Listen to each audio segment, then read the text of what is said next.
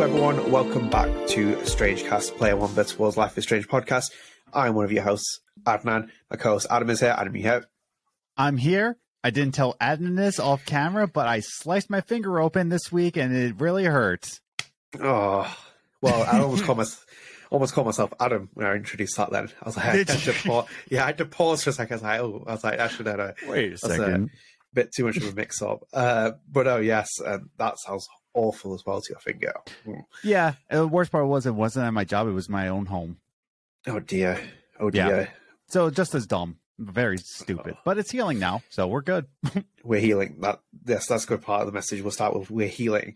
Um, I know, as always, before we start as well, um, I do ask if you can possibly please to subscribe, drop a like, turn on notifications, and comment as well, and share with your friends. Helps keep us with our content. Um, especially with Strange, uh, especially with Player One versus World hitting a thousand thousand subscribers plus, mm. um, and fifty percent plus of the traffic comes from outside sources. So if you do regularly come here, do consider dropping us a subscribe. It helps us build our following. Um, and Strangecast is available on all podcast services. So it's available on Apple Podcasts. It's available on Spotify with the video version. Um, and all other podcast services, so you can check that out. Um, Adam, by the way, as well, before um, before we came on this episode, I actually decided to look on Spotify because we use Anchor mm. for people, for context, to distribute yes. the podcast. And Anchor is powered by Spotify, and Spotify gives us analysis of like the podcast and how it runs. Um, we have 105 followers. So it's gone up since I think we last spoke, which is uh, four. Yeah, it's about four plus since then. And what I found really interesting was obviously mm-hmm. with um, Anchor, we have about 3,000 plus plays across all podcast episodes, and that's from every source. But with like the Spotify analytics, um, our audience from Spotify, um, 50% plus is non binary. Oh, which is wow which which was which was when i saw that i was like that is crazy for a start because non-binary for us was about 10% i think when we mm. just signed up to anchor and, yeah. Uh, especially specifically through Spotify, it was like less than ten percent. I think we had we had like less than ten percent, and then went up to about seventeen percent. Mm. And then when I checked just before we came on, and this counts just purely for all the Spotify clicks that we have through there, fifty percent plus is non-binary people who listen to our podcast. And I was like, mm. that is just wow. I was like, I, I was, I, it was one of those stats that just blew my mind. Which uh, I was like, you know, I'm glad that people do listen to it. You know, however you, however you identify yourself. Um, and I'm glad that you actually stick around for our podcast. Yeah, uh, and welcome. Well, we love you, and uh, hope you're living your best truth. That's uh, that's the best way of. Um, I couldn't describe it any better. So yeah, uh, but yeah, I just want to share that as well. Just uh, really, really cool statistics to see. Um, so before we start, as well, yes. um, Life After Strange is out with uh, Trey Hutch, and it was uh, a was, banger. You need, hey, what you watch her, watch her on YouTube. You need to watch it now. Do it. Wait, my slice finger? Nope, you can't really see the slice, so you're good. um, yeah, go watch it, silly goose. But yeah, that's just my message. Yeah. Okay. Okay. That's a. um, yeah. So I, I would. I was going to put that out as well because obviously this podcast service is available on um, on, on podcast services. Mm. This podcast is available on all podcast services, um, but obviously Life After Strange isn't. It's a, a YouTube exclusive. So if mm-hmm. you do listen to through on podcast services, you can come to our YouTube channel. You'll see that there. So we have mm. uh, Trey Hutch, who played um, True North from Life is Strange Before Storm. Really cool interview. Uh, first one of 2023. Hopefully, we can get some more done this year. It's been a long it process. A, it was a really good interview. I was going to tell you that, oh. like, yeah, no, I, I thought it was you got some really good, honest answers out of Trey. It was probably my favorite one since you interviewed the voice actress behind uh, Karen. Um, I'm trying Jolene. Yeah, probably one of the so, most interesting so, since Jolene. So, right. So, okay, let me just acknowledge you haven't found any other in- episode. No, they were all interesting. Episode two to episode thirty. yeah, I'm just saying. I was like, it was a really good one. Like, I thought you got some really good, honest answers out of Trey they were all very interesting. Like every life life after strange is good. Uh, one because my theme music is behind it, and two, um, of course. I think I think you you get some good honest answers, but this one, you know, he talked about how he wanted uh he, he wanted his character to have a different uh attitude, a different ending.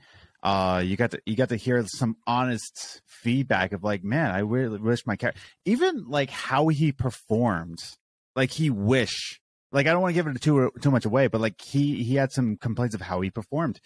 Um, I thought it was a really good, honest um interview, and I think it was um it's well worth um, anybody who's a fan of this podcast, uh, someone to watch it. You know, so I thought it was really well said. No, thank you. Uh, glad you enjoyed it. Yeah, it's, it's an interesting. Like each each interview is always quite interesting Life After Strange. Like it's it's mm. what's always what always really blew my mind, especially with this year, is when I scrolled through and like looked at all the interviews. Obviously, like as I said, I never thought that 30 actors would ever turn up from this series on this channel to like do the interviews. It's just like it seemed like almost an impossible task. Um, and then kind of like just seeing all the people I've spoken to, like it's it's it's it's, it's different, obviously, with each person you talk to, and it's like you get different kind of like how much they talk about themselves, what mm-hmm. they want to talk about, and it's like as you see, like the, the the the, tones are different with people and how they feel, and it's and it's each to their own for each person as well, mainly. Um, and then like some of the episodes as well, like you know when you like really like the deep ones with like some of the people that you spoke about, like Jolene, that's like one of the more popular uh, Life of Strange episodes. But then some of my other favorite mm-hmm. ones I've done as well, like they don't have anywhere near as much views, and it's like, yeah, damn, like, and I and I like really enjoy like talking to some of those people, like, and then some of them have like blown expectations. I think like, I think the top three off the top of my head, I think it's Hannah, obviously the first episode that of we ever did, of course, yeah. Um, then it's I think it's, I was gonna say it's Kylie's, but I, I don't think say Kylie. I really liked her interview. It was it, uh, that but, was a great one, but I don't think it's actually Kylie's that's second most popular now. Hmm. It might still be. I think it. I think it is. I think it's still the second most popular after the Hannah one, and then it's the Gabriela Hirsch one, which is like okay, that makes sense. Two. Uh, well, yeah. that's surprising because I thought it would do well, but I didn't think it would do as as strongly as it has. Like it's in the it's in the same bracket yeah. as those ones in terms of like the views it's got. Like it's got thousands and thousands of views. Um, speaking of which, let's actually just quickly pull into that because I'll pull it up here. Yeah, just uh, an interesting fact. Because, like I said, um, I loved your interviews with Anastasia. I loved the interviews, of course, Stace. with Erika Mori. Oh, Stace, yeah, like like all of them were great, but I think Trey brought a different kind of energy into the interview that not a lot of other guests gave you. Um, yeah. It's not to say anyone was worse. I just thought it was really interesting to listen to. Yeah, it, it, it was it was uh, really interesting. As I said, like some of those, like you know, Stace is great. I love Erika Mori. Mm-hmm. Um, they're all thingy, but yeah, in fact, actually, the Gabriella Hirsch interview is more popular than the Kylie Brown interview. Really? Which does blow up. Like, so the the the five, um, no, five, the six most popular interviews in uh, Life After Strange to date. The Hannah Telle one is number one with 19,000 views, which is mind boggling. Um, the Gabriella Hirsch interview is second with 8.6k.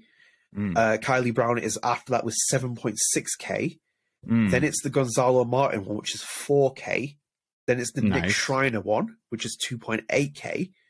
Mm. And then it's the Dayeanne Hutton one, which is 2.3k. Mm. I miss just, Dan. I, I I had her twice on. Yeah. I miss talking to her. I need to I need to contact her back. But yeah, I need to get back on here as well easily. Yeah, definitely. It's, it's, it's one of those. But yeah, just looking at some of the episodes, it is it is as you said, like quite interesting. Like Erica Morris, 1.4k. Um, the Katy Bentz one, which one is the first one's 1.6 mm. and the one after it is 455. It's like varying like with each one, but it's like some of these I love some of these interviews. Like my Joe Ochman one that I've been in there, so cool. Nick Apostolides is really good as well. Um, the Amador one, which is less than a thousand, like I'm like, damn, like these some of these are really good. But you know, as I said, this is not me like saying, oh, I wish I had more channel views. I just find it interesting how like what's popular, what isn't popular. Um, yeah. Um, or like how how how many views it's got. Obviously, it depends on how long it's been out and stuff. But sure, crazy, crazy nonetheless. Um, but yeah, as I said, that's kind of just start things off, which, which is that Life After Strange is back. It's with mm-hmm. Trey Hutch. Um, so do check that out. It's on YouTube. And, yeah. Uh, I hope you enjoy that. So with this episode, we kind of changed things up because we had a long talk before this call anyway. Yeah. And me and Adam have decided to change the format up a little bit where there's like one main topic and then also we got one news topic and one Adam's impressions on on Steph's story, which uh, mm-hmm. I'll come on to. Why I haven't listened to it myself yet; it's pending. But um, I thought we'd just kick off with the news first, um, and then also the main topic we'll talk about in general stuff as well. Um, but we'll kick off with news first. Mm. So, not to bore you, and I'm try, I was trying not to do this. This is kind of like a business review from Don't Nod. We kind of like got a little bit of detail, and I'm not going to go into the the stocks and the, the finances and stuff because it's going to bore the hell out of you. But there's kind of like certain conversations to be had with. this is your British coming outs. Yeah.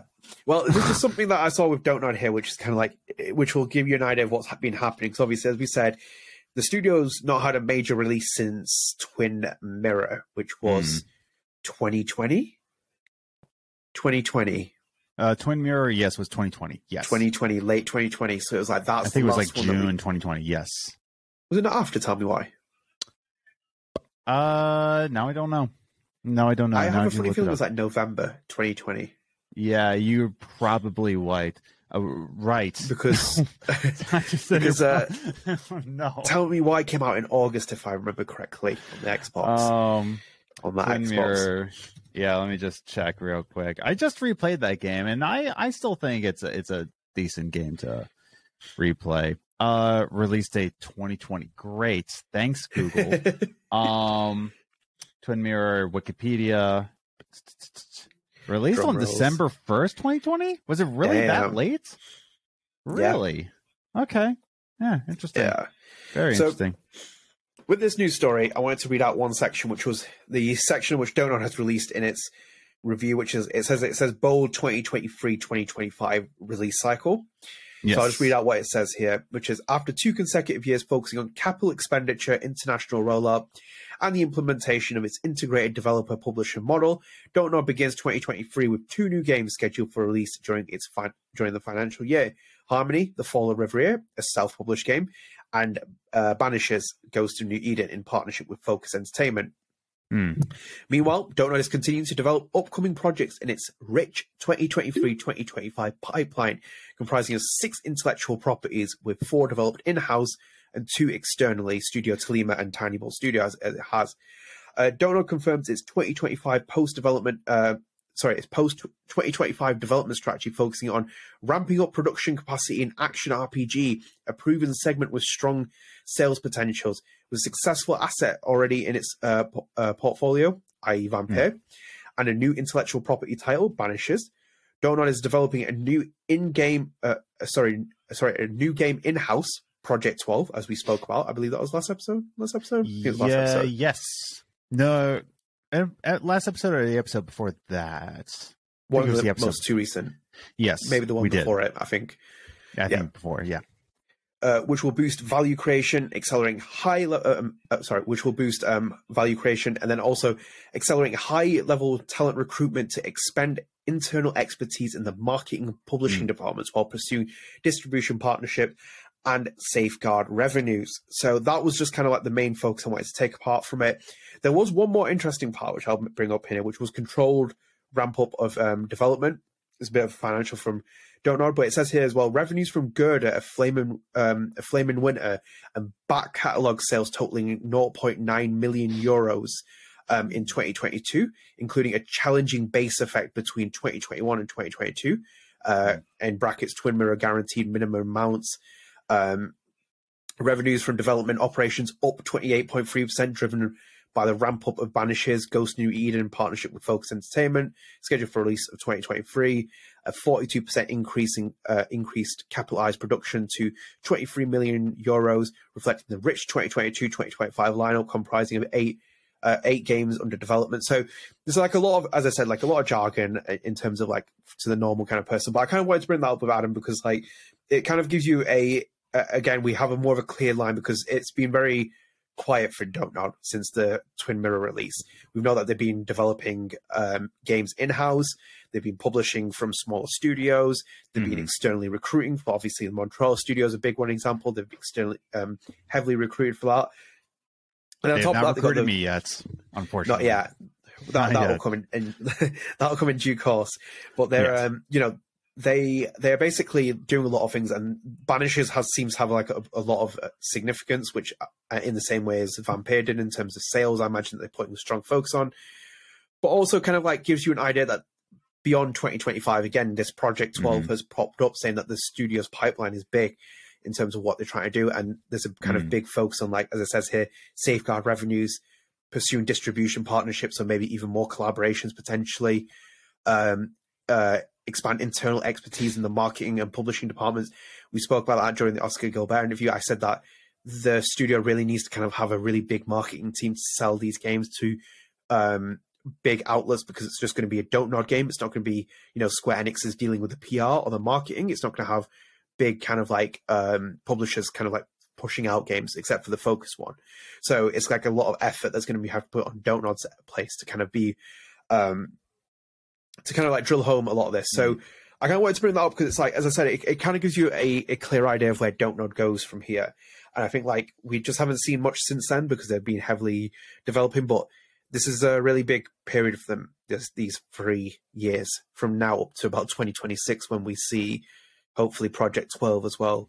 Like mm. there's a lot of uh, it will it will it will tell you where Don't Nod goes from here for three years. Like we we spoke about it when um we did the shares thing. I said to, when we were talking about it being undervalued, it's like, can it potentially be the next big publisher? Can it be? Mm. And like these three years might even help define that. That might kind of be the setting stone of what where Don't Nod goes. Yes, I think that uh, there's a lot of promise, and I think there's a lot of growth. There's a lot of um, business in these words that are business and good. I was following what you were saying, but it's just like, um, I was like, yes, it's heavy, percentage, um, growth, the euros, all good. Peanut butter. Wait, was peanut butter part of this? Peanut butter was not part of it. There's no peanut butter in stocks. Well, that's no, no. It's some bullshit. Um, no, I just think that like again, we're starting to see it, and like you're you're starting to see the growth with Nod and the promise, and uh, you're starting to see that the stock is starting to like gain value, and this is what we've been saying since like day one when we talked about how Nod is going to be a publisher. It's a slow growth, but they're here for the long run. And we were talking about this uh, before we started recording that if you want to be a creative, it's a tough hill. It's a tough battle. It's a it's a giant mountain you have to climb slowly and surely. And sometimes it's going to take a lot of work and a lot of time. But guess what? You put in the time put in the effort we're starting to see the growth.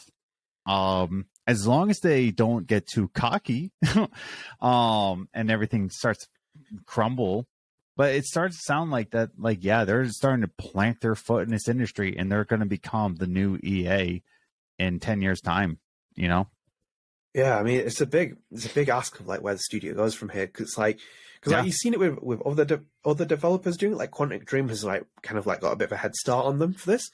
But mm. there's big ambitions like Quantic Dream, and I'm using them as an example because it's also a French developer. It's yes. kind of like been venturing into different areas. It's starting to be a bigger one. Like you know, like some studios are fortunate to be in a really great position. Like you know, you look at the stuff like Rockstars, for example. Like they don't need to put a GTA out every year. It's like there's no need for it now because they make so much money. Like they very comfortable as a studio, and it's like they're one example compared to like the other ones that fall apart, the mm-hmm. ones that kind of struggle. And it's like we, we we're talking about a company with Don't Nod, for example, that a better part of like ten years ago when Remember Me was there, they almost were on the brink of financial collapse because of how badly that title did for them in terms of commercial success, um, and was such a big risk for them. The fact that they kind of like pulled themselves back out from Don't Nod. You can see you see why they're being careful. Like as you said, like they're not going to yeah. do. When you said like you know unless they do something stupid, they're just not going to do it because like they're not going to do because they're being smart about everything. Yeah, yeah. That's why they're taking it. That's why they took PortaPlay on and they're taking Tiny Bull and stuff. Like they're not going to go out there and be like, I don't know, like let's say like they're not going to go to like a, a third party developer and be like, oh, like a you know, third party developer and be like, oh, let's let's fund their game, and then you know tomorrow it financially collapses, like you exactly. know, struggles and stuff because like the, the that's why they can take the hit on Twin Mirror. Like Twin Mirror wasn't a commercial success by their by their stretch by their definition as well. And it's like yeah. for them, it's not that necessarily the bad issue because like they still have royalties coming from like Vampyr, from I assume from Life is Strange, um, and then also other games that they're making as well. They can make up for the footfall and like where money has been lost. So as I said, like even with some of the games as well, like with the ones that they're publishing from this pipeline of games, like Harmony as well. Like Harmony's like a really hard pitch for a lot of developers. Like, yes. is anyone really going to take a hit pitch on it? But you know, saying Forspoken got a one hundred million dollar budget, I think like anything can get budgeted yeah. at this point. But like how many does it strike me as game where it's like a lot of developers are going to take the risk on it, and even with like obviously we have, we have this podcast, we have like a lot of things thankful for Life is Strange, but Life is Strange was a hard pitch.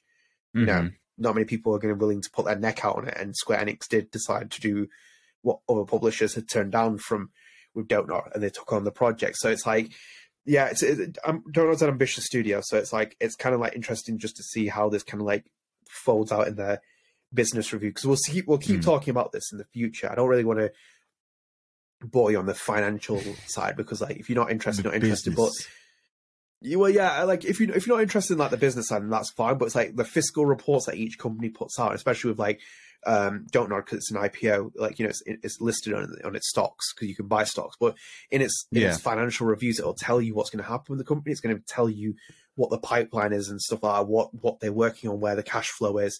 Um, and you see, like obviously, you see places like Tencent, whoever else, are buying big stakes in Dontnod. But you know, it could pay off if Dontnod turns out to be the next big publisher you know, mm. like you've you just hit a big, you know, big tenfold. Like, and I say that yeah. in the sense that you know people people looked at EA ten years ago and like was it? I think like when I was reading articles, like EA was trading at nineteen dollars in the stock market, and it's currently mm. last as of Friday when I checked, it was trading at one hundred and nineteen dollars.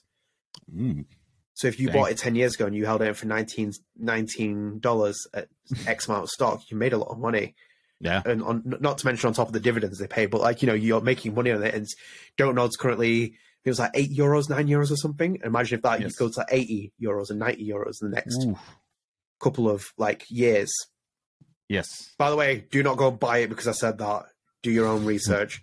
this is not yeah. financial advice, just extra stress that. But um, especially don't get business advice from me. I I, I will buy anything that you put in front of me. I'm actually about to buy some new shoes, and I don't need new shoes, but I'm buying new shoes. I'm oh, not good business. I'm going to. It's a good sale. It's a good sale. I'm just saying. I'm just. I got saying. some new shoes today. I got some very oh, yeah? nice running shoes today. Yeah, my brother bought nice. them for me. It's my it's my birthday um, on the 9th of April. For anyone wondering, um, and I had a surprise party thrown to me today, and my brother bought me some really expensive running shoes, which I was like, I said to him, I, I sent him like a really cheap end of night shoes. I was like, just buy me these. I'm happy with these. But he bought me some really expensive running shoes, um, which I'm nice. very happy for. Um, nice. But yes, I know, I know how you feel about shoes. Um, oh yeah, no, they're they're going to be the fourth skate shoe that are going to be in it, and it hasn't even stopped snowing here. I can't even go skate, and it's just like, yeah, I'm I'm just piling on shoes while I'm the snow keeps piling on over here in North Dakota. Well, but yeah, we're supposed to get 18 inches of snow this week, so oh, that's nice. Christ. Yeah, fucking hate it. I mean, I freaking hate it. I'm so tired of snow. Before we move on to the uh, the next topic, anyway, like one of the things I saw wild was on the TikTok. I can't remember where she was. This woman, she basically take like she took a bowl of like water, like hot water. Yes. Went outside, opened the door, and then chucked it, and it turned Became into ice. like yeah, and it was like it was so crazy. I was like, "What?" I was like, "How cold is it where you're living?" He's like, "Do you live in an igloo?" Like negative forty five degrees Celsius or negative forty five degree Fahrenheit wind chills, dude. It's oh it's insane God. out here. But like it's starting to warm up, but we're gonna get some more snow. So that's that's that's that's great for people who like to be it's outside. crazy. Yeah. Do you know? Um, have you have you ever seen a Tesla car?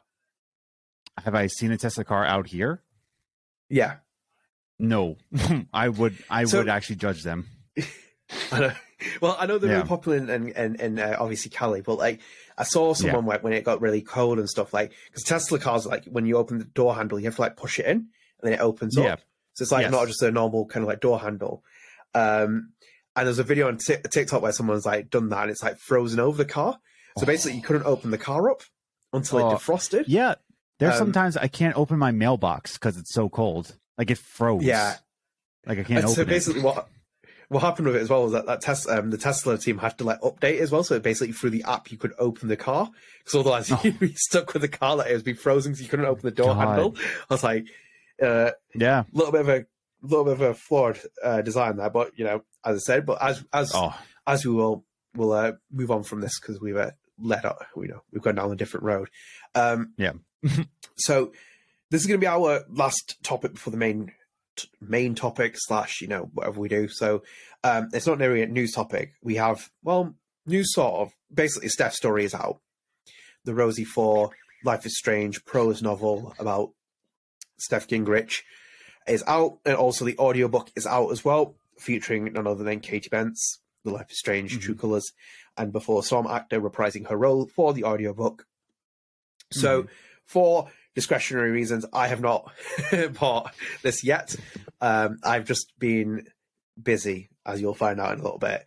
Been very busy mm-hmm. with things, and I just haven't been able to pick it up. I probably won't pick up the prose novel yet. I'll probably pick up mm-hmm. the audiobook first, which is my main priority. But yes. I haven't. But because I have Adam here, which is the main thing, Adam has done his due diligence and he has listened to the audiobook. Um, eight yes. hours of Katy Bentz's goodness. Um, so, eight Adam, first things first. What's that? Sorry, eight and a half. Eight and a half hours. Damn. Yes, eight eight hours and thirty six minutes.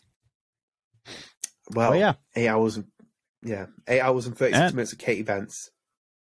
You know, the first thing I'm going to say though is that like sometimes when I do listen to an audiobook, sometimes I will speed up. Like if it's at like uh, one time, I'll put it at like 1.25 times speed just to like get some information, but I'm on the go. I want to finish the book.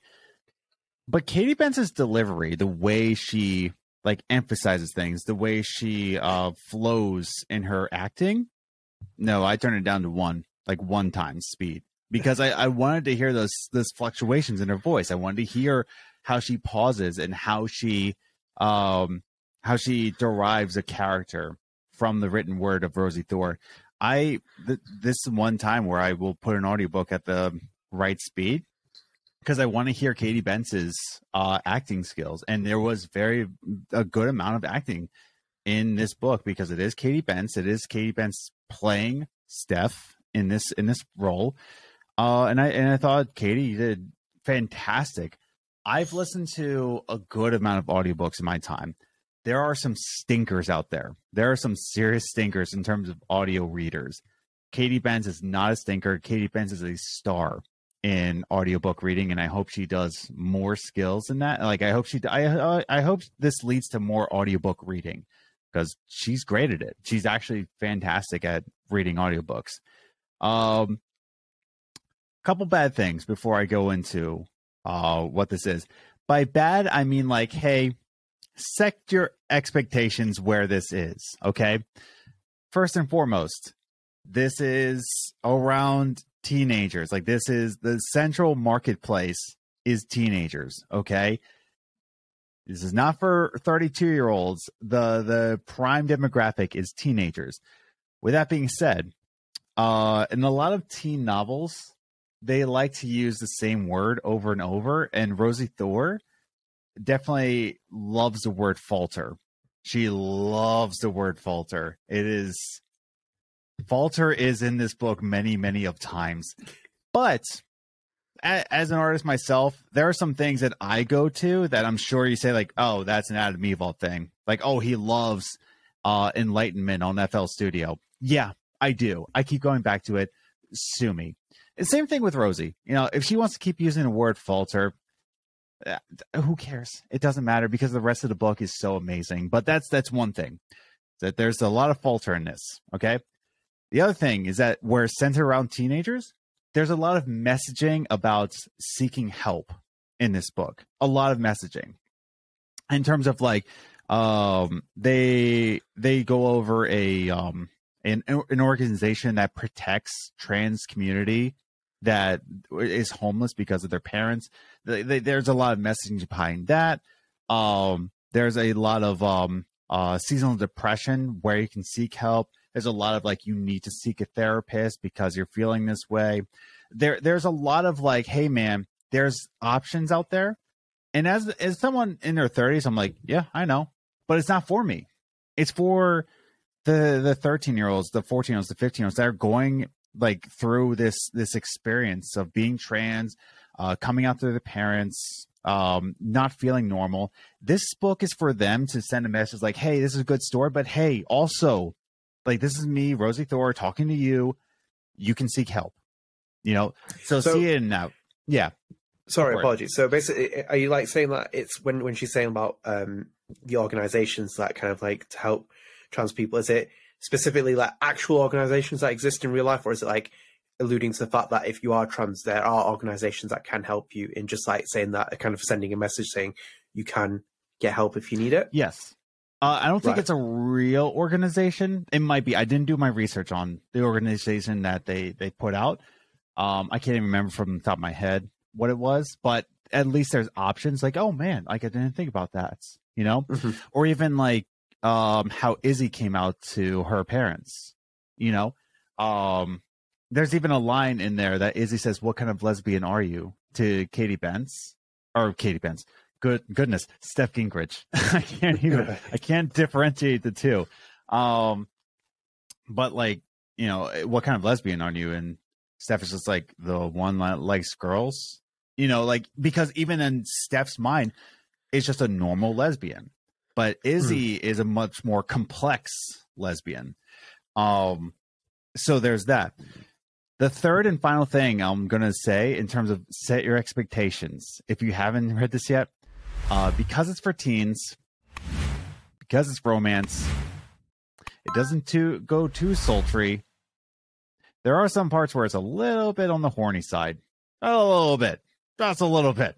There's a little bit of like, like like that little tease was like we touched lips at the right time and as she caressed my skin and i felt her touch i was like okay okay i know rosiee what she's doing is like you're you're writing to teens that are just like insane on the hormone genera- demographic like insane on it and now you're going after like like teenagers who are going through like the lgbt uh community while also being horny.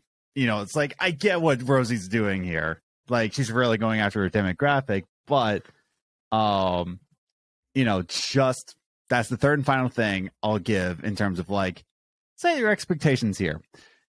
She uses a lot of falter, which is fine. I'm just letting you know. It's fine, just letting you know.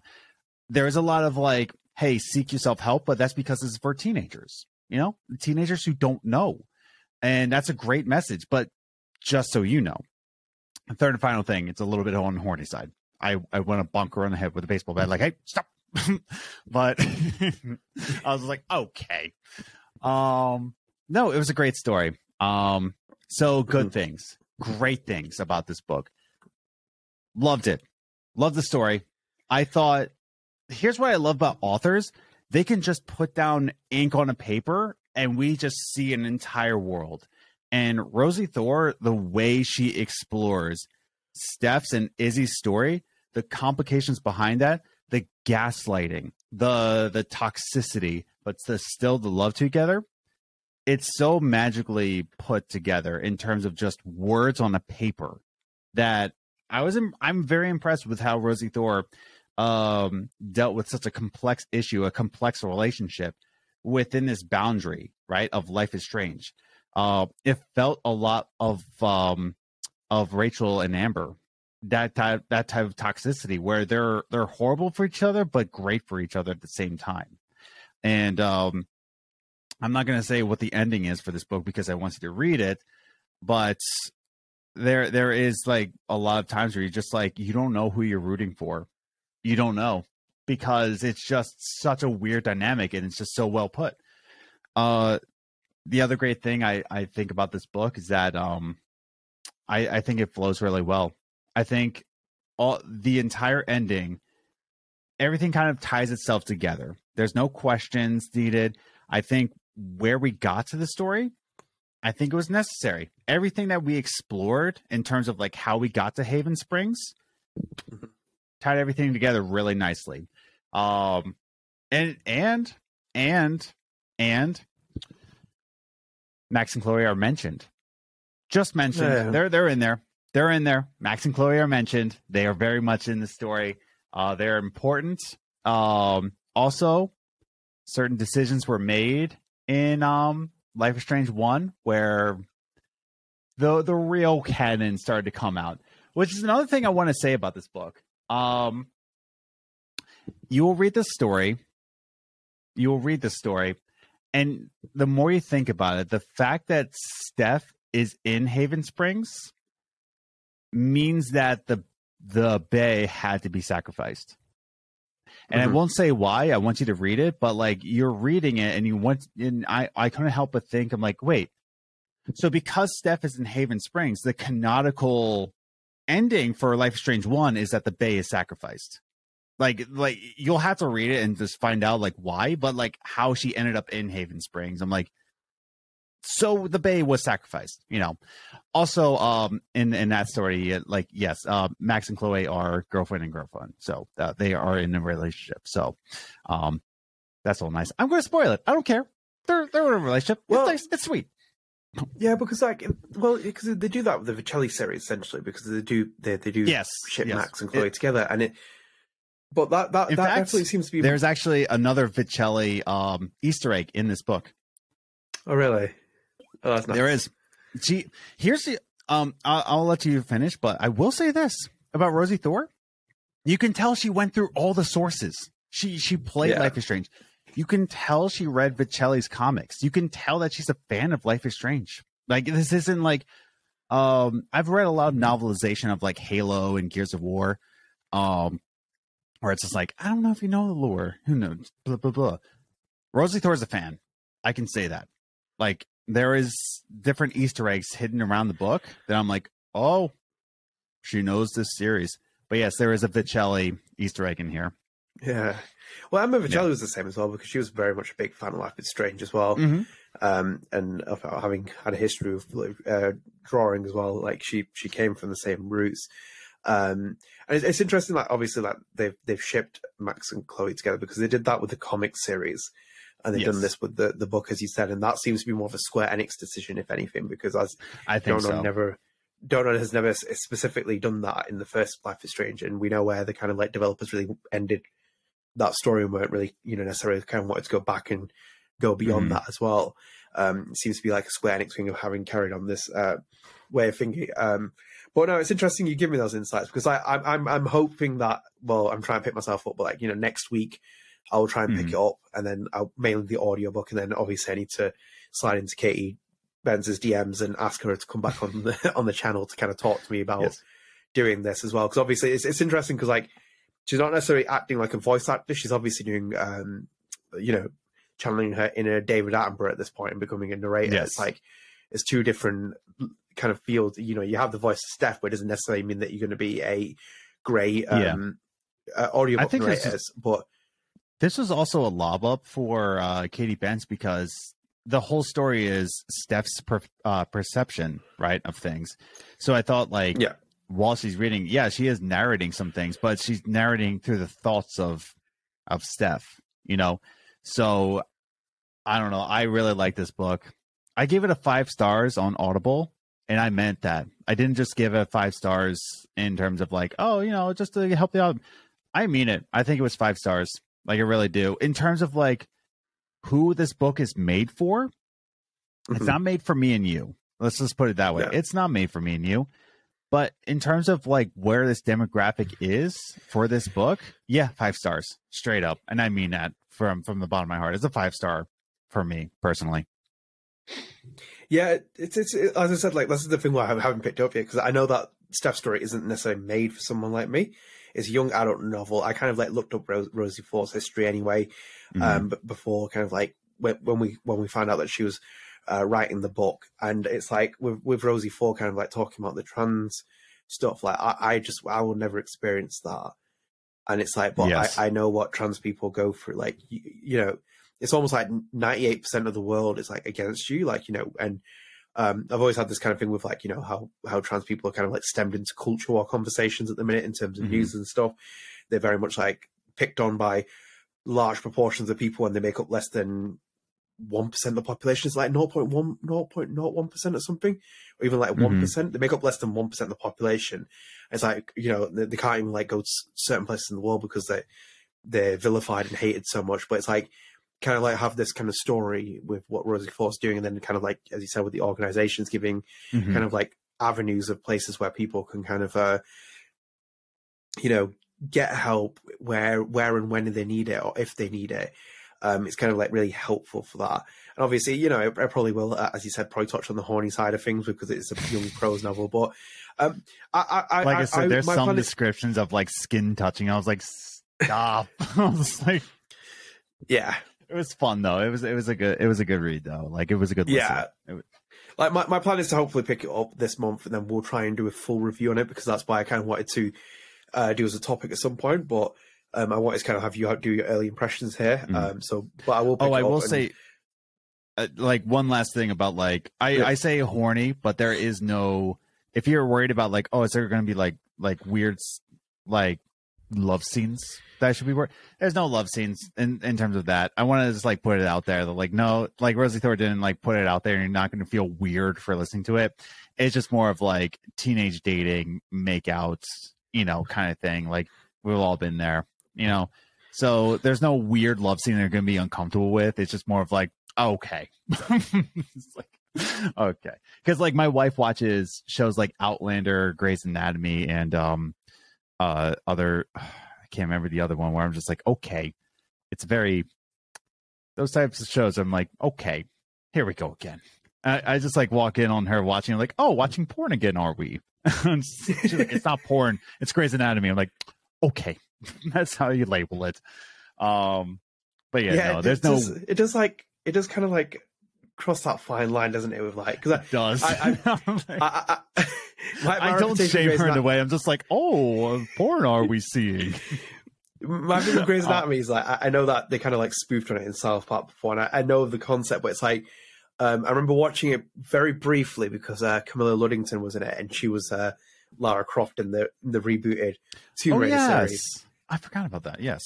Mm-hmm. And I remember like just watching one clip of it, and it like became really almost I don't know what it was. It like she just became really steamy and started making love with this person. I was like, hang on. I was like, whoa. Yeah, it, it goes like, from zero to hundred real quick. But yeah. that's the that's one thing. Like, if if if you're listening to this and you haven't listened to the audiobook, I'm like, am I gonna feel weird? I'm like, no, there's no there's no like weird stuff. There's no like the weird love scene where you're gonna be like, oh my god, they're really going out of this. Like, no, it's just like they made out.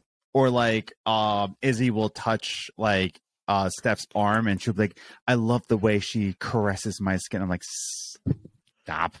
I'm like, um, it's very much like teenage love kind of thing, you know.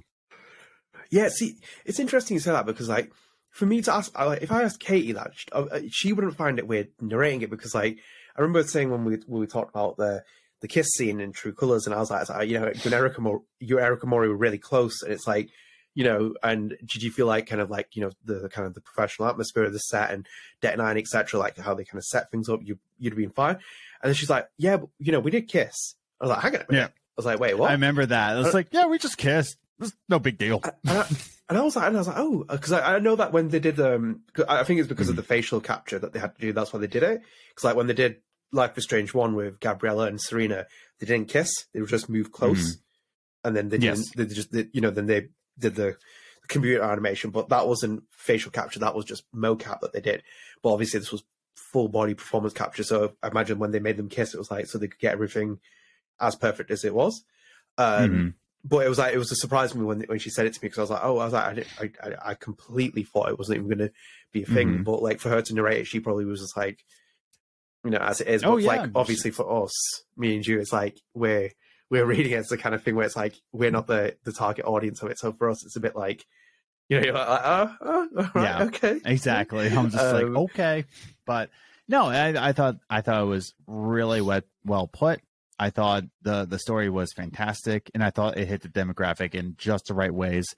Um, I I thought it was a great story. I thought I think it's a great pickup to read, even if you're just if you're just a Life is Strange fan. I think you're going to find evidence that Rosiee Thor is very much a Life is Strange fan. Um, I highly recommend this book if you haven't already. Uh, listen to the audio if if you want to go on, you know, with with Katy's performance, and also give it a rating and review if you haven't already, because you know it does help the Audible out algorithm. So, you know, I would say do that too. Absolutely. As I said, we'll we'll come back to this audio book slash book later this month. I will pick it up because I want to listen to it, and then we'll do a full review because that's why I very much like let you just do early impressions. But I imagine there'll be a lot to be said. Um, and I will probably pick up the audiobook first, then I'll pick up the book afterwards to read. But we'll do a review uh, later this month, hopefully. Fingers crossed. Hmm. All things, all things said. Um, but anyway, we'll move on from that, and we'll move into our main topic. Um, a little bit late on this, but I've, I've noticed it on on the Don't Nod Twitter page, so I kind of want to talk about it. Uh, they tweeted on the 24th of March, which was um, today. We celebrate the eighth anniversary of episode two of Life is Strange. From the junkyard to the dormitory rooftop, this episode is one hell of a ride, right? Mm. Question mark. So the kind of episode is this part of the main topic we'll just be talking about. Episode two from Life is Strange one. It's not episode two rules, unfortunately, the greatest episode of all time, but we're going to episode two, Life is Strange one.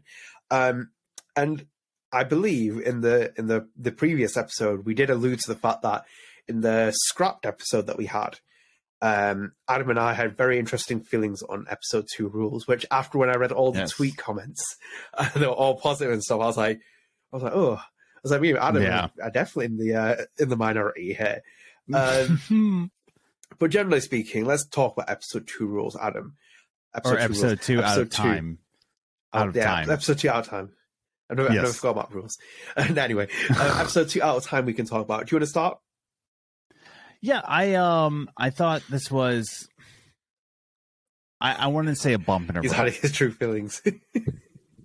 I think that it all like came down to one of the greatest endings we've ever gotten from a video game. Like I thought the ending mm-hmm. was fantastic. However, everything leading up to it was just kind of like, okay, here we go. And we kind of have to do this episode narratively to like build context, to build uh, tension, to build character relationships.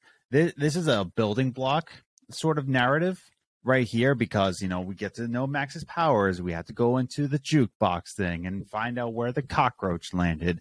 And it's like, okay, we got to do this whole spiel, and then we have to go to the junkyard, and then we have to find the stupid bottles. And I'm like, okay, and then we have to go down the train tracks and have a little talk. Well, oh no, Chloe's stuck. Oh, you gotta go get Chloe unstuck before she gets smushed. Okay, and it's just like, oh, and then oh, uh, Chloe has a gun, and we had to find out about Frank. And it's like, okay, I get it, I get it, I get it. Character development, I understand, but man, I am, I'm not a fan of the entire episode. I am forgiving of it because it is narratively necessary for this episode to exist. However, it's just like there's a lot of like um there's a lot of filler in this one, but it leads up to a good ending, great ending, if I may add, fantastic ending. But man, there's a lot of filler to this one. I love yeah, it as a narrative though yeah, it's an interesting episode in all, all things considering. Like this is one of the episodes I didn't get to review, and just thinking about episode two out of time, it's like, as you said, it, it's like because the first episode really picks like you have to think about it in the first episode. We don't really get huge context, character building between Max and Chloe. Like, because obviously yes. when they meet, it's like we just get reunited with them. It's like they have their own history, but it's like now we need to kind of layer that relationship in this episode too. So it's like episode two is like a little bit of a after having a like a really kind of like big fast steam burner into you know in terms of like a consistent episode episode one you kind of have to like shift back into gear two and like go yes. a little bit slower and start moving forward because like as uh, you know there's a, like a big emphasis on kate marsh's story and kind of like it's just it kind of like leads you to kind of like little red herrings about nathan about victoria about the vortex club it's got its own powerful meanings in terms of the themes that it's covering, but the central part of the relationship of that entire episode is Max and Chloe. Like, and you spend a lot of time with them because, as you said, we have this newfound mm. power. Then we're talking to Chloe about it. You try and convince Chloe like you actually have it, you, you can use it. You kind of have like early signs of like messing with time and what it's going to have repercussion wise. Um, and then on top of that, you have like you know, as you said, you get to the junkyard, which is like, you know, we find those bottles. Um, a bit more easy in yes. the remaster collection, but you know, like, you know, uh, we start finding those yeah. bottles. Um, I think it's got one of the most iconic scenes by far, which obviously the tra- um, the um, the train tracks. Yes. Walking down that, that's like it's, it's, it's, I think it's I think it's very fondly remembered for that for that one scene alone as well because it's a really iconic scene that they they filmed for it. Oh yeah, of course. Um, but I think like the main thing is is character building. This it's like it's character building, character building. Max and Chloe, Max and Chloe, you have to like really reiterate that point, and I mean that because it, it does that, it can kind of make it feel a little bit slower now, and especially in hindsight, if you go back to it, it's for me, it's not the strongest episode out the fir- out those five episodes you play in the first Life is Strange mm-hmm. because you know it just hasn't necessarily for me personally aged as well as the other ones. Um, sure. And then obviously the the the finale is is fantastic, and it was like truly one of the great endings for the series, uh, ending episode moments for the series. I just love the fact that they took your powers away, and the re- and like when when you when you get on that rooftop and you realize the stuff with Kate's history, like oh man, I should have paid attention. Oh, I should have read something. Or I should have like really tried doing a lot of it. Yeah. Um, but it, it was it was interesting because as he said, like we take a character like Kate, and it's like she in most games she would have been like a throwaway character in terms of like they would just had as a side character, but they actually made her a a, um, a central part of the of the of that episode. It kind of reminds me mm-hmm. a little bit later on when we get to Life is Strange 2. You have uh, Jacob becoming a big character in episode four. Like you never would have expected that when you saw Jacob in episode three. You'd be like, "Oh yeah, Cassidy might have taken a bit more, Penny might have taken a bit more," but they took Jacob mm-hmm. instead, and they were like, "We're going to make this character a bit more bigger in the fourth episode in terms yes. of like another story." Um, and I did that with Kate Marsh. If you looked at all the all the characters in episode one yes. of Life is Strange one, you probably mm-hmm. wouldn't have assumed that Kate was going to be the one that's going to uh, massively like take a big role in, in, like another episode, but she does. Um, and obviously, we, we love Day. We miss Day. Mm-hmm. Uh, yes. We want Day back on here at some point, hopefully. Um, but yeah, it, it, in itself, it's a very interesting episode, nonetheless. Um, I don't think it's aged as well as the other ones, but still a very good episode. Oh yeah, no, I I think it's. I agree with that last statement you just said. Like it hasn't aged as well, but it's still Life is Strange one. I still think it's it still belongs in Life is Strange one. It's not it's definitely not forgettable, but I think it just it just hasn't aged as well. Is all. Yeah, it's it's a it's an interesting. It's uh, I just I don't know because like when I saw those replies, I was like, okay, I was like I have a very different opinion on yeah. this compared to compared to everyone else. And when when, when me and you were talking about it, like, yeah, we're like rules, uh, you know, rules. I keep saying rules. When we get, yeah, out of time, it's like it's like I was like, oh, I was like, we were both like, mm. yeah, we kind of agree with each other at this. I was like, oh, feel like in the minority here. But generally speaking, it was an enjoyable episode. It just felt like you had to, as I said, you had to shift down a gear because the first first episode was like, oh, this is great. And it's like, go on momentum. But it's like, uh, we need to kind of slow down the pace here a little bit because we need to kind of give you a context here about, and we need to build for the next couple of episodes in terms of building the Max and Chloe relationship, feeding you a little bit about um, uh, Kate Marsh, and obviously that was a big moment for uh, Day, and it also led to Kate mm-hmm. coming back in later episodes um, for fans who really enjoy that character. But it, it was generally a an interesting episode now, and especially eight years on, kind of like reflecting back on it, I still feel like kind of like, you know, torn on, on my complete feelings of it. It's got like it's got the most one of the most powerful mental health messages, if anything, like for yes. any episode of the series. Like that fact that there's that you know that, like that shot of like Max talking to uh, Kate on the roof, and like she's just standing on the balcony. It's like it's like damn, like you know you think about how important mental health is. It's like that was the episode for them. Yes, I I I highly agree. It was um it was more the ending of where it all led up to and especially in the diner where you had to like choose to take a call from Kate or not. And if you didn't take that call, you know, you're on that roof and then Kate puts that in your face like when I needed you the most, you didn't answer the phone. And it's just like, yeah, man, like how many times in our lives have we not taken a phone call where we really should have, you know? Yeah. Yeah, it, that that was like a it was really um as I said, it was a very clever episode in terms of the way that they set up the Kate story. Like when you go into a room, you can basically spend a bit of time like acknowledging who she is and kind of like learning things. Or, for example, if you leave and then you get to the rooftop and you have all those choices, it's kind of on you because it shows that you weren't interested in the character, you weren't interested in her, and mm-hmm. you weren't interested in helping her. Um, it's like it's, it's it's the it's the one episode where illusion of choice doesn't feel like it's it exists because if you you f up at that point, she yes. jumps off the rooftop and it's like you know, that's kind of like those moments where it's like it's a really eye opener. It's like, oh, oh you know, shit. Yes. It's like I've actually I was at fault here for this. Like I should have really taken that attention. As you said, when you pick up that call, it's like, and it's the way it's, it's done cleverly. It's like when um, like you know, Kate's calling and then Chloe kind of interferes a little bit, and she's like, oh Maxie, like, you know what, you, you you know, you don't have to like pick up the call. It's like, you know, you spend your time with me, mm-hmm. like blah blah. And it's kind of like putting you in two positions that it's like you should really take this call, and it's like just to kind of see what's happening with Kate because you just bumped into her at school. She's mm-hmm. obviously not in a good place. you kind of need to help help her and show support. But in itself, it was just very well written. It was very well written. It was very well art- articulated. That part has really aged well for it. Um, and and generally speaking, like in terms of the overarching episode of, of the story, it kind of it feeds into it a little bit. It doesn't feed Mhm. into it massively. Like each episode feeds into it massively in terms of progressing the main story along, like with the Rachel Amber disappearance and feeding this kind of thing. This one kind of just like trickles little thoughts in your head about Nathan as more of a red herring and also Mm. potentially Victoria. But I think like I wasn't kind of like duped at that point with the red herring of like Nathan. I was like, it's you know, it's kind of like entrenching on me a little bit here. But Yeah. um generally speaking, it, it was it was a, a looking back. I, I really enjoyed parts of it. I, I just feel like it was you know it's a bit, of a- bit of a slow burner. Yes. Um, and it's like it's not my favorite episode by far in any stretch of imagination. In the first um, Life is Strange, but it's it's it you know I wouldn't never say it's like oh it's a one out of five or anything like that. It's like it's still a very good episode.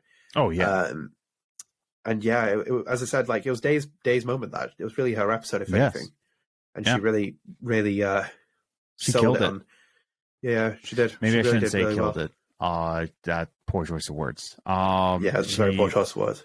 Yeah, she nailed it. She nailed it. Yes. Yes. You might say nailed it in the coffin there, but we'll we'll allow oh, you. oh for, God. We'll we'll we'll we'll, uh, we'll allow nailed at this point. Uh, yes. where you keep digging yourself a hole here. Um, no, I, I am No a white man in. America. We just keep digging ourselves in holes and don't dig ourselves out. We just dig a deeper hole. that's that's true. Um, Yeah. But no, yeah, it, it, it was Kate, it was Day's episode. This is the kind of that these these are the episodes that really um, make careers, don't they? It's like same with like when you look Mhm. at this one and then compare it to like Katy's stuff in Before the Storm. Those moments might not have ever happened if it had not been the voice actor who was like really doing the performances. Um, and in, and in another lifetime, this could have like been even bigger for Day in terms of like if, if Kate had gone back into another game or something like that. Mhm. there, there was like there was like a lot of limit like there's limitless opportunities here for her but like you know it, it proved it proved really important for her and it's still very important for her as well. But you know top marks for her on that episode. And i think like in itself um having spoken today having spoken to hannah i think it was um this episode was not necessarily just as important for the fans it's also important for the voice actors.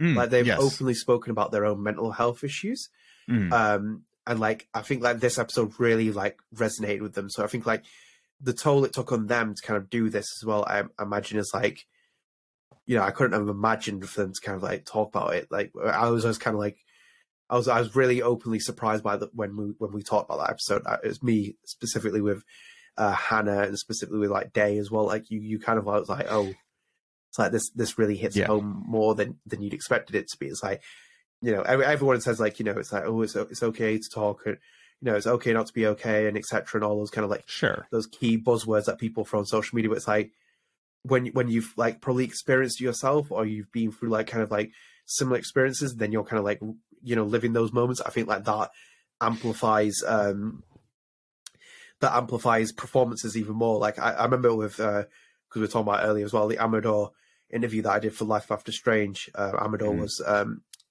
uh, esteban in life is strange too Mm. he was telling me that he, um, when he was recording the lines for um, uh, Esteban, he was he was going to become a dad. You know, Mm. his son was born. Like he, he was he was pretty much going to be, become a dad, and it's like he's now playing this guy who's been slain, and then his two young kids are kind of like on the run. He's kind of like you know doing this, and he's like he's like you know I, I was choking up doing some of these lines. That there was it was just it felt so surreal having my own little son now. And it's like, then this has happened, and I'm playing this character, and it's like, you know, and you're like, oh, you know, that's kind of like those are the moments that really make the performances stand out, and like that's why Yeah. Hannah's character as Max is just is seminal, same with Day and stuff because they've they've lived these experiences. Um, but yeah, generally speaking, yeah, it was it was really great episode to kind of like look back on episode two. Um, I really enjoyed it. I thought, as I said, I think it's just uh, in hindsight, it's Yeah. because you've seen what weaker. happens. Yeah, like because you because you've seen what happens. It's like it's, it's a little bit like a slow builder then because it's like more more at that point you kind of like in in subsequent playthroughs and like replay throughs you kind of like spending it just learning more about Max and Chloe if anything and enjoying that part of the relationship because you know what to do with the what's going to happen with the uh the Kate storyline. Mm. Um, but generally speaking, like it was a very good episode for episode for like a second episode, whilst filler, whilst kind of like you know substantially like character mm. development driven, still very enjoyable um, nonetheless, and obviously sets up to a, a great third episode, very great third episode.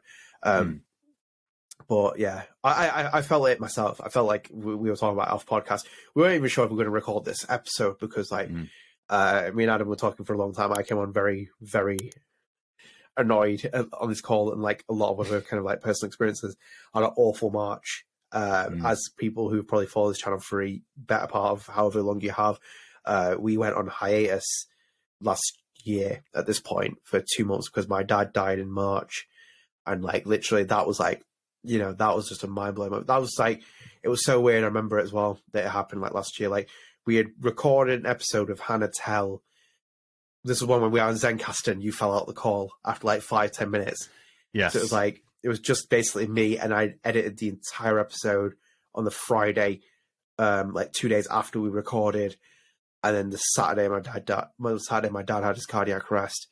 And then he didn't pass away the Friday after, but it's like literally that one moment changed everything. Like the podcast stopped, we stopped episodes, and it's like, you know, and it's, and it's weird as well. Like you know, I've openly spoken about my mental health and stuff. Like I've, I've been a therapist for a long period of time, and I said to her like last month, it's like, I, this last month doesn't exist for me. March, it just doesn't exist. And I'm surprised I even got like Life After Strange out in it. I'm surprised I got even half Strange Cast episodes out of it because like to get that level of motivation, it was like it just didn't seem to exist at me. Like it doesn't mm-hmm. exist. Like, it's so weird for me to say. It's like March does not exist as a, a a month in the calendar year for me now and I don't know how long that's going to be felt for me, but it's going to be a long time for me to even think that. Um, but like, yeah, when when when I'm talking about episode two, it feels quite um fitting that's in that month now, in terms of like it, it's its own themes and then like my own kind of like loss as well. Um, but yeah, it does it does do numbers on you, man. It really does. Like it's really difficult yeah. sometimes. Um, I was just saying to Adam, like you know, it's just difficult. Like when we when you put as much time as you do with this channel and stuff like that, and, and the numbers don't massively come back, then it kind of does make you feel disheartened. Obviously, you do it as a fun kind of hobby, passion project, etc. You have to do that because no one's ever going to have millions of subscribers. But it's like you kind of yeah. bit like you know you're a bit like oh you know is it worth it? Is it not worth it? And we've had other people say we should talk about other things as well, and I've been trying to plan projects to do in between. It's just finding time as I turn thirty very soon. Heaven yes. forbid. Oh dear God. Um, no. um, yes. No, but it's as I said, like it's it's a it's a very. This was one of the more poignant episodes, uh, especially for theme wise. I think like the other one that really compares to it is um, the beginning of episode four, where you do the the Chloe Price decision, where it's like you know do you do you turn off the machine, do you keep her on, you know the euthanasia kind of um, theme. Like that's the other one that really hits home with like this. But this was the one that was like, oh damn, like you know, um, and yeah, yeah. No, uh, like like you said, like uh, it's just um these kind of episodes really hit hard, and that's why you know I love Life is Strange. It's because it's not afraid to speak on mental health. It's not afraid to speak on the weaker sides of, or at least what American society sees as the weaker sides of humanity, uh, being struggling to tell somebody you're not okay. Um, you know, going into that episode too, like like not taking that phone call in the diner. There's there's a lot of times where I'm just like, you know, uh there's a lot of times where I will take that phone call. Like from a certain person, I'm like, I have to, not even out of pity, but it's been many times in my life where I wanted to make a phone call to a friend and I just didn't want to bother them. You know, I didn't want them to think that like, oh well, you know, like if I call them, oh, what if I get them in the wrong time? Um, this was when I was really young, you know, and I didn't know that like people were there for me or people are are still there for me. Um, but I always take that call whenever I can, you know. But uh, and I tell people all the time, like, hey, um, if I don't answer the call, it's either I'm at work and like I didn't feel my phone in my pocket or I'm sleeping. You know, that's the only times I'm not going to pick up a phone because like it's either I didn't know that you were calling or that I'm asleep you know. Uh, and I try to stay to that true to that promise, but you know, there's so many times where a lot of times people are are out there and they need somebody to talk to. I need people to talk to, and um, it's just it's good to know that like someone's out there for you. You know. Yeah, it it really is. Like the thing with the phone thing is it's so true because like one thing that really annoys me is like I probably wouldn't own a phone if I if I had the chance. I'd probably never own a phone. Oh yeah, because I I don't like the social media stuff and everything else with it. But I do own one, and it's like when someone rings me, I pick up. And mm-hmm. one of mm-hmm. the biggest pet peeves I have is when I ring someone and they don't pick up. Yes. I usually know that the phone is within, within radius of something, and they just pick, don't pick it up. It's like most the current generation of people and, even like the, the, generations before, their eyes are glued to phones. It's like mm. the fact that the, the main purpose of the telephone, which was the original incarnation, even the 80s one, if you've seen it and stuff, it was to pick up and receive calls. Mm. And hmm. most people don't even use it for that. And it infuriates me so much because like there's always someone else that, that will need, you never know what the last, like, as I said, as I said, like, you know, last month was really difficult for me. And like my, my dad's death was like a, a period of 10 days plus I went through hell mm. in every way, every sense of the word. And um, I don't know usually who do tweet about stuff like this, but I did say like you know on his funeral day, the one year anniversary, I said to him, "It's like it just felt so surreal seeing it." And I said, I just put like a tweet underneath where I said like it's like, you know, I would give everything in the world for a thirty mm. minute conversation with my dad. Like I would give everything in the world because I can't remember the last conversation I had with him because the unexpected circumstance of him passing away that the way that he did, mm-hmm. I was like, I would give anything for the opportunity to talk to him again. And it's like that's what infuriates me with people. It's like, you know, if someone picks rings, it's like pick up that you'd never know what will happen next, and you'll live with like so much regret if you don't have it. And it's like I think about it like so much, and I think about it even with like when I saw that that and the the statistics at the beginning, that thing where I tell you about Spotify with like the people who are non-binary. It's like I don't I try and stay as much as humanly possible away from like cultural conversations now. I stay away from like people who like have a vendetta against you know anyone who's trans or whatever else. I, I, don't mm. care. I don't, I don't care about why you don't like these people. It's like these people want to live in peace. It's like are they bothering you? No. Yeah. It's like let them live their life the way that they want. It's like why are you hounding them for who they are? It's like it's like with um people saying like with um you know oh the celebrities come out and they've come out as gay and stuff like that. It's like why is it a big deal? Well, yeah seeing as like most of the world accepts people who are just normal as heterosexual, whatever, like with relationships. Imagine telling someone that you're gay and it's like, and just seeing their reaction. People have been like disowned by people. Yeah. People have like been, had to like flee from their parents who've like tried to kill them and stuff. It's like, it's not as simple as just, oh, why have they come out? And it's like, oh, we expect that. It's kind of like, it's a big deal for a lot of people, you know?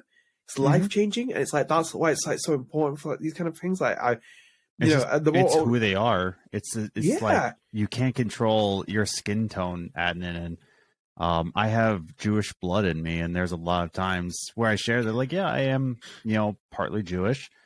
And there's so many people that will say, is like, oh, you know that the, the and they will say some weird stuff about the Jews I won't even say on here, but just like, uh, and same thing with trans people. It's like they don't, they didn't choose this. They're that's just who they are. Um, in the same way of race, it's just like it's don't choose who you are. You know, it's yeah. Like, just live your peace. Go play Xbox. Leave them alone, or PlayStation. You know, either one. That one you choose. That one I will uh, judge you over. I will go on console wars every day of the week. But yeah, cons- um, console wars still seems like such a trivial conversation compared to what yeah. other people do with that. It's like, exciting, but that's, that's a, more. That's the thing with humanity. They just want to divide for some reason, and just like with console wars, with culture wars, race wars, uh, sexuality wars. Like, uh, why, what, why are we wasting all this energy on, you know, dividing people when we can all just be spending this energy on Life is Strange? Why not? Exactly. You know? um, yeah. No, well, it's just, yeah. You were saying. No, no, it's just it's just weird. It's just weird, like in, in hindsight, the way people act. It's like even like the people who like you know go after trans people and stuff. It's like they've probably never met a trans person. No, and it's like that's even like more like reflective. And it's like they they like put all these labels on it and stuff like that. But it's like as I said, like my own experience in terms of like the way that I've had to live my life and it feels like that. It's like you know it's just difficult with like in terms of the conversation. This is why like this episode opens up so much. Um, kind of put into context with episode two uh, of Life is Strange One. It's kind of puts in context because it opens up conversations about those kind of like personal experiences that people have had. Like you know, and and it's like it's, it's there's such a stigma around it, like especially with like you know men as well, like having that kind of thing of like oh, you don't cry in front of someone, and oh, you have to kind of have this kind of like upbeat yes. shoulder and this this macho masculinity about you because that's what society has driven us. It's not told us about men being, you know, I I've seen some daft takes. This is what like I like when, I, when the internet really drives me crazy. It's, I've seen with women, it's like, oh yeah, you know, I can't see a man cry in front of me. It's like, why not? Yeah. human. It's yeah. like, and and to prove this as well, I remember seeing this one about this woman on TikTok where she's like, you know, um, you know, um, as a like, she's like, she's like, as a woman, she's like, as a man, would you prefer a woman coming, approaching you and talking to you and asking you out or anything like that? And all I could think of is like, is like, and I'll say this to anyone who's listening out, if you're a woman, the next man you see or anything else, or any person you see, compliment them. Mm. You will live, you will live rent free in that man's head for the next 10 years because all he'll think, because how many compliments have you had off a woman? Just out of oh, context. Every day.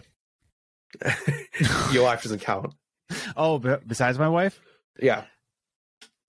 You know, I don't think they really compliment me because they like I pride myself on being married. So I guess like women don't really want to be and that's the thing, like a compliment doesn't have to be sexual advances. It that's just has I mean. to be I'm just saying my compliment. Yeah, nothing because I think there's this, the stigma of this like if you compliment somebody there has to be a catch, there has to be a yeah. string, and just like I'll, and it can be just like a friendly conversation, you know, like um, yeah. In the same way, like I can compliment a woman, I can compliment a man, I can compliment a non-binary person, and it's just like, hey, man, I just hope you're doing all right. Like that's it. It's like, um, but it, you know, now it now a lot of men, of white men, don't really take that initiative in this country. Uh, there is a, a, a, a certain epidemic of people in this country that just take it way too far, and I and I hate those people, and I will always drive them down. Not hate, I shouldn't say that, but it's like it's the whole point of this conversation. We don't hate people, but it's just kind of like, man, just just just be married and be happy. Goodness gracious, but I don't know. I'm just yeah, built different, I guess. Yeah, you, yeah, you are diff- built differently. And just to prove a point as well, my last part of the conversation, you will live rent free in that person's head for ten years yes. because 10 years ago, a girl once complimented me whilst I was standing in the queue at a university shop saying that I had a really nice t shirt. Mm-hmm. And out of all the things you can remember, I remember that. And it's like yeah. the most trivial thing ever, but that's an example of it where, you know, it proves that where there's a huge kind of like divide of like the way that we see, well, from men to women to non binary people, the way that people compliment people, the, the labels in society are thrown about. It's pretty hard. But I think we can wrap up here in terms of the mm. episode uh, thingy. I hope you enjoyed the main topic. Uh, we'll do spread the arts here. Do you want me to go first? Do you want to go first? Yeah, go first. Uh, you you you get it, King. so I will recommend now, having played it for like pretty much a long period of the weekend and oh. week and everything else that, which is a Resident Evil Four remake. Yeah, um, very much recommend it. Uh, it's a you know I know some people are hugely blown away from it 10 out. It's got like loads of tens and stuff like that. And it's mad reviews it's got. Um, it's a good interpretation of a remake for me, especially from like Capcom. It's uh, you know, Nick Apostolides does a is a wonderful, wonderful performer as Leon. Obviously, we talk about Nick as well. Nick's plays Frank in The Before Storm. He plays mm. Charles in Life is Strange 2 and Captain Spirit. Um, great actor. He's, he's Leon in RE2 remake fantastic, thoroughly deserved mm. performance. There's some really great performances, some interesting per- perceptions of the, uh, interesting takes, sorry, on certain characters. They've changed a couple of things. It's obviously a remake. Um, Ada Wong is a very interesting performance. Really? Um, I think you'll find it. Yeah, I think you'll find a lot of people are very much divided on this one. Mm. Um, out of all the performances, um, the merchant and Ada has very much divided people. Oh, I haven't. Um, I haven't looked at anything on this game because I'm waiting for it to drop on price a little bit, but I'm not looking at it because I want to go in fresh with like a yeah. like a fresh take. So it's good to know actually, like going into yeah. it.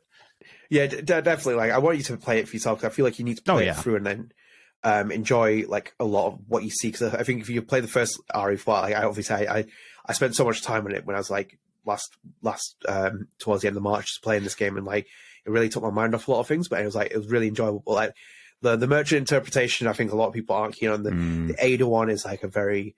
I'm not gonna I'm not gonna trash on the actor. I have no interest in doing that. I just sure. don't think that the the decision was right for what they did.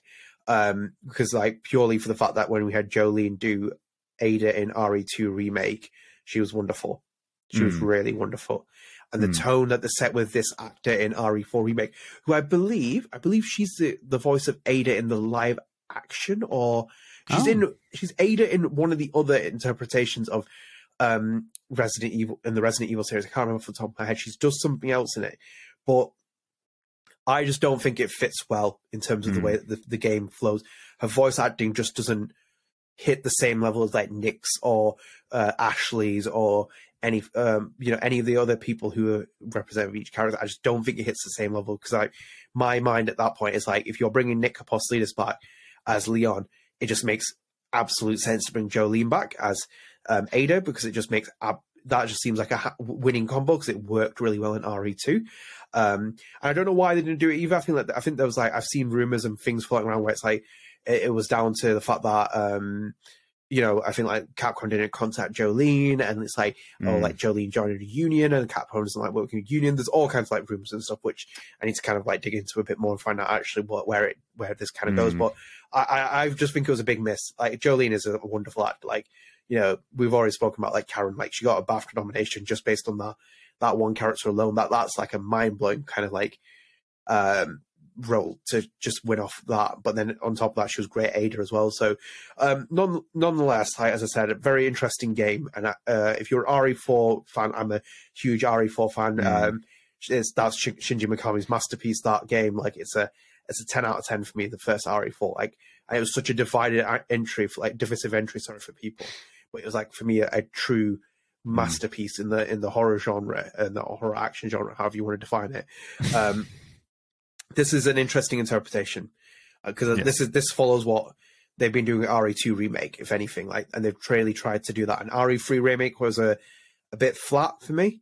It wasn't as yes. Uh, it, it, it was a, it, it, was a little bit of a disappointment that I, I, don't know where where things could have like gone as as badly wrong as it did um, there. But RE4 remake kind of like put mm. it back in that same bracket as where RE2 remake was, um, if not better. But uh, as I said, recommend nice. it if you are looking for something to play.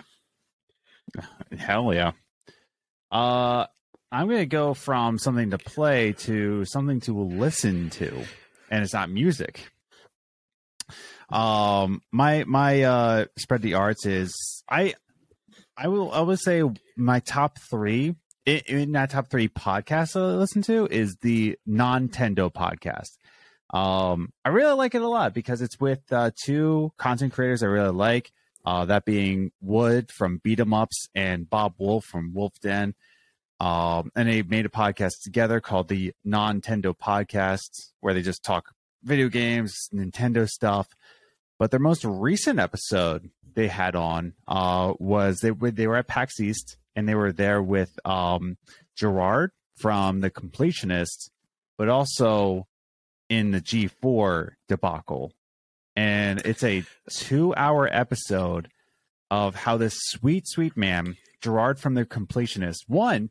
Jirard made a great video about trying to get all the eShop games on Nintendo, and that video is great as well like fantastic and so talk about how nintendo is very anti-capitalist and they will just try to put roadblocks in try to get their games it, it's just insane and how game preservation needs to be a thing. But the whole episode it's two hours long of just jirard's journey from that video that he made that blew up in numbers uh how people like left his side after the g4 thing. Uh he talked about Frosk and that that whole uh debate debates of like was it the right time in the right place but when is the right time in the right place to make that kind of rant?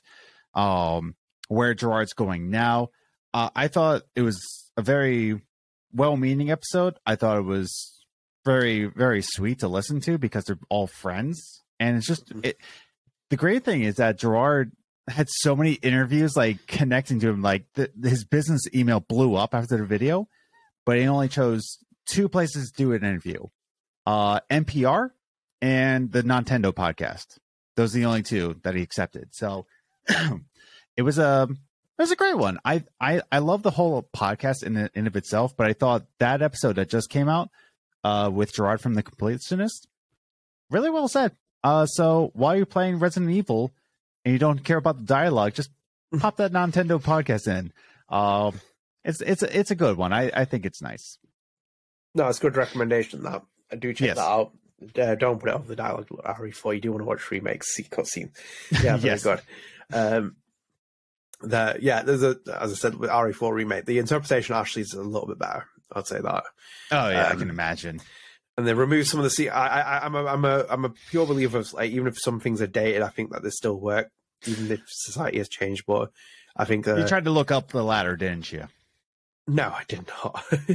well, you know, like you, even the fact, like even that was a thing in the original RE4. Like that was like when the way the way she reacts, it's kind of like that incentivizes on like that's really meta for me in terms of like mm-hmm. kind of like is reflective, like you know that why you're you looking up there anyway? It's kind of like yeah, you know, come on, yeah.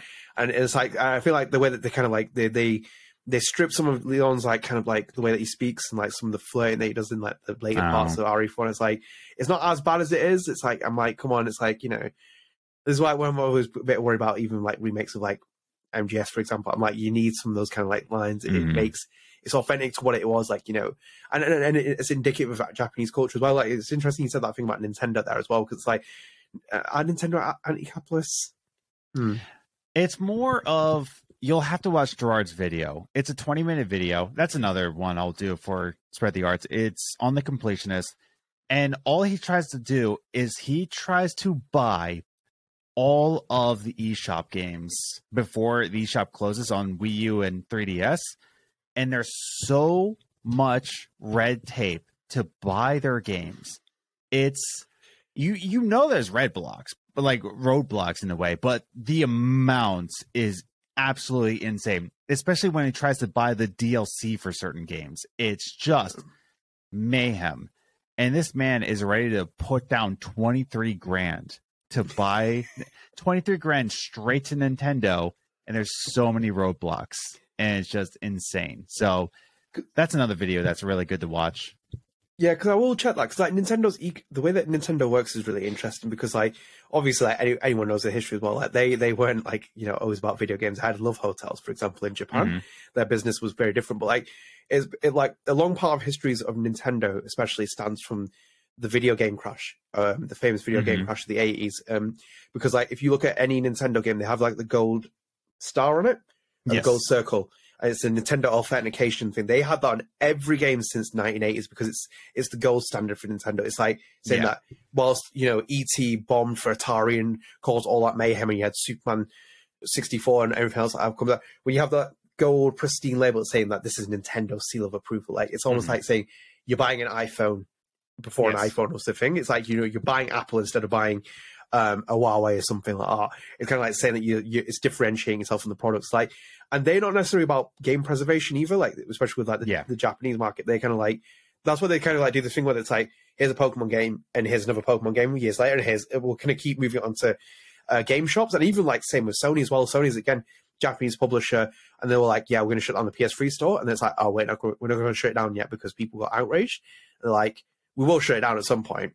Yeah. But it's like you know, game game preservation is a hard thing to do, but I think like it's going to it, there's nothing that's sacred on the internet, especially with like how the way internet works. Like, for example, like if Facebook won't exist one day, even yes. though that that then there would be an argument to preserve yeah. Facebook, and they've done it with like Twitter, for example, when Obama was in office. You can see the archives of his tweets.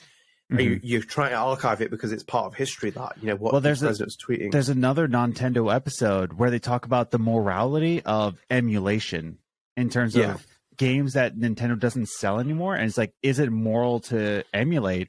And it's like, it shouldn't be moral, but this is the only way we can.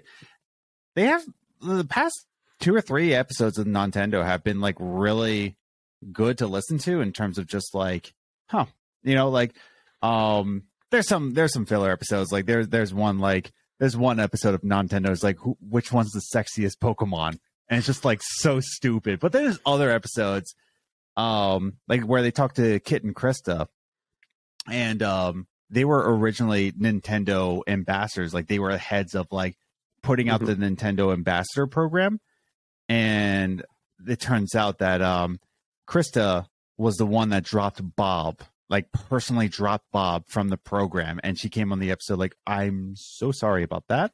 uh, Nintendo made me do it, and the way that so there's some good ones and also some stupid ones. So mm-hmm. um, I just recommend the entire podcast in, in general. Yeah. I, I really like it. Um, it, yeah, it's a, it's a, it's yeah, it's a good recommendation. As I said, and the morality as well. Yeah, it's, it's like what do I not pirate? What do I do pirate? Do I support yeah. this? Do I not support that? It's very yeah. Uh, we could be here for a while. So uh, yes. on that note, I think we'll uh, we'll finish it here because I think uh, otherwise, as I said, we'll be here for a long time. But yes, I do hope you enjoyed the episode. Um, if you did, as I said before, please do drop us a subscribe, turn on notifications, like, and share with your friends. Helps you keep up to date with our content, helps you support our content as well. And also, Strangecast is available on podcast services. You can check the video version out on Spotify. You can check it out on Apple Podcasts, and you can also check it out on YouTube as well. If you're listening via those podcast services, we have a video version on YouTube as well. Um, mm. One more reminder as well that we do have the interview with Trey Hutch on the channel from Life After Strange. Hopefully, you know, in, in due course, when my, my, my mood and stuff picks up, and we will try and up the content and stuff like this on the hmm. channel. Mm. You know, we'll, as I said, fingers crossed. But in the meantime, as I said, hope you enjoyed this episode. Let us know what you think about episode two um, of Life is Strange One. Uh, do you agree with us? Do you not agree with us? Do you think we're daft? Let us yeah. know in the comments. It's down to you. Be nice, please. But anyway, yeah, I hope you enjoyed the episode. We will see you soon for next episode. Until then, guys, take care. Later.